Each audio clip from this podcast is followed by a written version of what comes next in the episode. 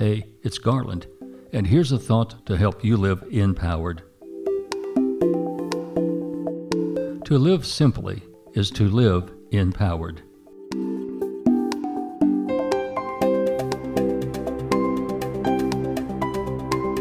The self help pages are filled with advice about how to find happiness and success. There doesn't seem to be a single answer, but the simplest one I've come across is to declutter, to let go of the things that we've piled on ourselves in the name of success and happiness, only to find out they lead to dead ends and empty promises. The empowered figure out what to hold on to and what to let go of. Here's a few things I've learned. Hold on to your personal integrity. If you can't be honest and true to yourself, all your relationships will be troubled. So, let go of pretense, envy, and jealousy. The empowered life simply does not have time for pettiness. Cherish and hold on to those whom you truly love and who love you unconditionally. Let go of unhealthy or abusive relationships and avoid those who would fill your presence with negative energy.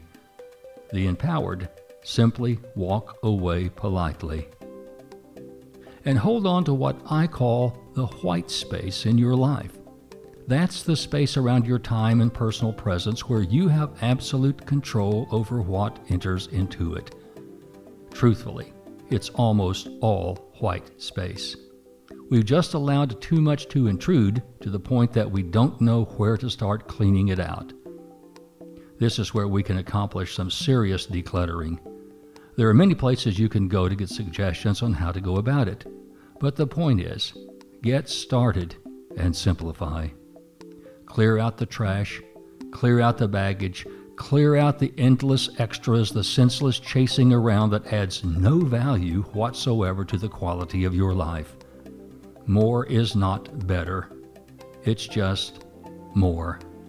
And when it comes to more, we can use a lot less of it.